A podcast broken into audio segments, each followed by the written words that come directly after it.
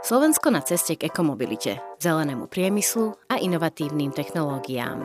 Hovoríme o naozaj veľkých investíciách znižovaní emisí v osobnej aj nákladnej doprave. Dôležité je, aby na transeurópskych koridoroch bola dostatočne hustá sieť nabíjacích staníc. Pri nerezidenčných budovách musí byť najmenej jedna nabíjačka pre každé dve parkovacie miesta. Verejné financie do ekoprojektov v súkromnom sektore. Nie je to len o nabíjaní, je to aj o poskytovaní služieb, platieb alebo zúčtovania. Otepľovanie na Slovensku prebieha oveľa rýchlejšie, ako sa očakávalo. Treba zmeny aj v stavebníctve, v zásobovaní elektrickou energiou, viac sa snažiť využiť slnko, vietor. Toto je podcast na plný prúd s Patrikom Kryžanským zo Slovenskej asociácie pre elektromobilitu. Seva sa snaží prinášať návody a rady pre svojich poslucháčov, ale samozrejme nielen poslucháčov tohto podcastu, ale aj odbornú komunitu zásobujeme rôznymi návodmi. Mimochodom, ak chcete vedieť viacej, tak okrem tohto počúvania e, podcastu odporúčam pozrieť na nový portál www.seva.sk, kde sme zhrnuli veľmi veľa informácií a chceme ho využívať najmä ako kanál, kde sa dozviete rôzne rady aj novinky z odvetvia a malo by vám to vlastne priniesť všetko to, čo potrebujete, ak chcete rozvíjať elektromobilitu napríklad aj vo firmách. A práve o tejto téme sa budeme spolu rozprávať. V tejto minisérii rozprávame o daňových aspektoch zavádzania elektromobilov do firiem. Ak ste ešte nepočuli, odporúčam, aby ste si vypočuli aj niektorú z minulých epizód o daňových aspektoch zavedenia elektromobilu, respektíve o novinkách európskej legislatívy, ale dnes sa budeme opäť rozprávať s pánom Jurajom Duratným, ktorý je daňovým poradcom zo spoločnosti Ditax a zároveň aj spolupracovníkom SEVA práve o rôznych daňových aspektoch a dnes špeciálne o nabíjaní elektromobilov. Ak sa pozrieme na nabíjanie a možnosti uplatňovania výdavkov na elektrínu z pohľadu dane z príjmov, ako to vlastne prebieha, čo je tam problematické a na čo by sa mali firmy pozrieť? Zákon o daní z príjmov v súčasnosti upravuje tri spôsoby uplatňovania výdavkov na pohonné hmoty, vrátane elektriny. Každý spôsob má však nejaké svoje predpoklady, obmedzenia a špecifika, ale elektromobily v zásade nejak e, nelimituje. Prvým spôsobom je uplatňovanie výdavkov prostredníctvom osvedčenia o evidencii, kde sa elektrina prepočítava priemernou spotrebou. To znamená, že klasicky, ako to používame pri starých, špinavých, fosílnych autách. Pozrieme sa na priemernú spotrebu za 100 km a prepočítame si to cez kilometre a to sú tie daňové náklady. Áno. V tomto prvom prípade je potrebné viesť knihu jazd a prípadná nadspotreba je nedaňovým výdavkom. Druhý spôsob, ktorý zákon o daní z príjmov umožňuje, je uplatňovať výdavky na základe satelitného sledovania prevádzky vozidla, tzv. GPS, a prípadná nadspotreba je daňovým výdavkom. Posledný spôsob je uplatňovanie výdavkov maximálne do výšky 80 z preukazateľného nákupu elektriny. Dovolím si povedať, že je to najjednoduchšia a asi aj najviac využívaná alternatíva v súčasnosti daňovníkmi, ktorí používajú elektromobil. Vy ste zosumarizovali tri spôsoby zúčtovania alebo preukázania nákladov, ale aké máme vlastne možnosti nabíjania z pohľadu firmy, ak teda nabíja firemné vozidla? Keď si zoberieme, že pri spalovacích e, vozidlách máme jedinú možnosť ísť na čerpaciu stanicu na tankovací, pri elektromobiloch máme tých možností viacej. Je to nabíjanie na verejných nabíjacích staniciach, alebo si elektromobil môže nabiť e,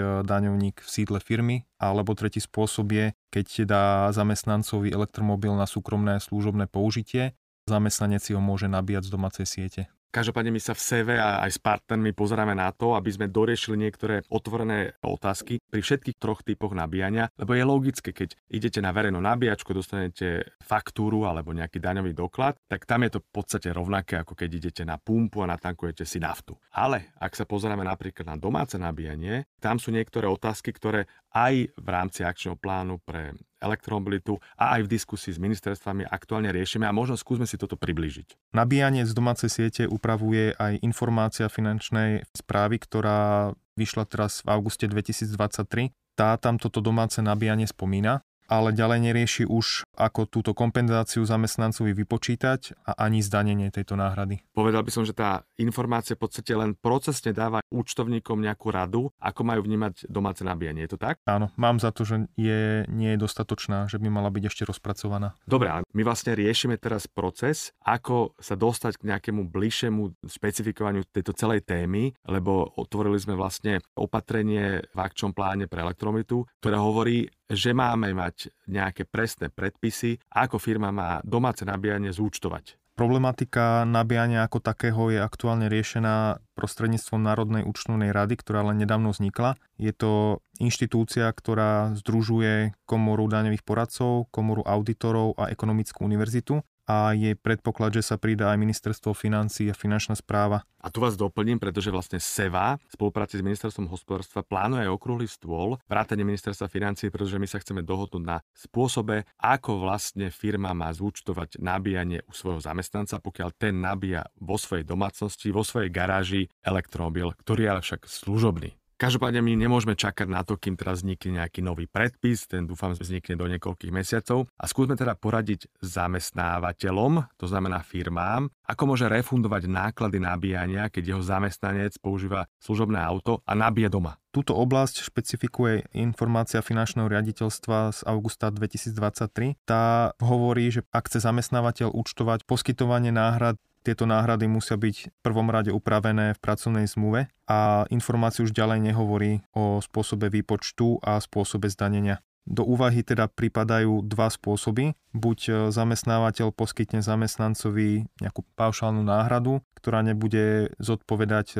skutočnému množstvu ani cene. Inak povedané, firmy vlastne dajú do výplaty každý mesiac nejakú sumu. Tu máš, nabíjaj sa. Áno. A my sa nepozeráme, koľko sa nabíjaš, v podstate sa nepozeráme na to, koľko kWh si napumpoval do toho služobného auta. Áno. Takáto náhrada vyplatená zamestnancovi by bola ale zdaniteľný príjem u zamestnanca a zároveň táto alternatíva je administratívne najjednoduchšia, ako zamestnancovi refundovať náklady. Dobre, a poďme sa pozrieť teda na tú alternatívu 2. Alternatíva 2 by bola, keď e, zamestnávateľ poskytne zamestnancovi náhradu ako kalkuláciu alebo preukázanie skutočných nákladov a táto náhrada by vlastne odrážala aj e, skutočné množstvo, ktoré bolo dobité do služobného elektromobilu a aj cenu.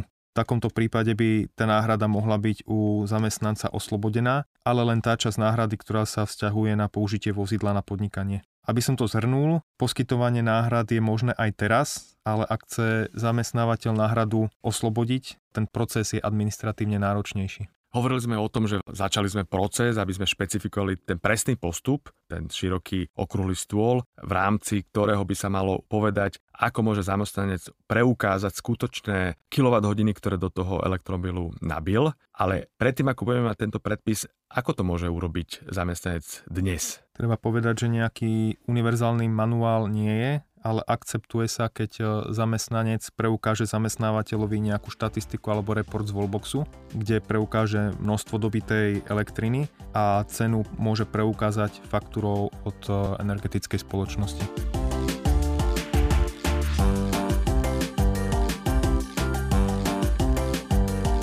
Je tu záver dnešnej epizódy. Verím, že sme vám prinesli veľa užitočných informácií. Vaše otázky a pripomienky píšte na mail krizanskyzavináč.seva.sk alebo nechajte odkaz na Facebooku pod statusom Slovenskej asociácie pre elektromobilitu.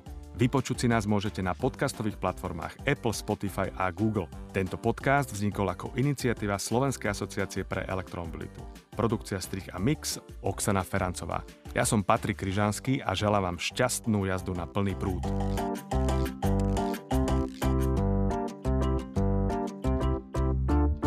Dobre, aby sme sa nezamotal, nebudeme toto už vrtať.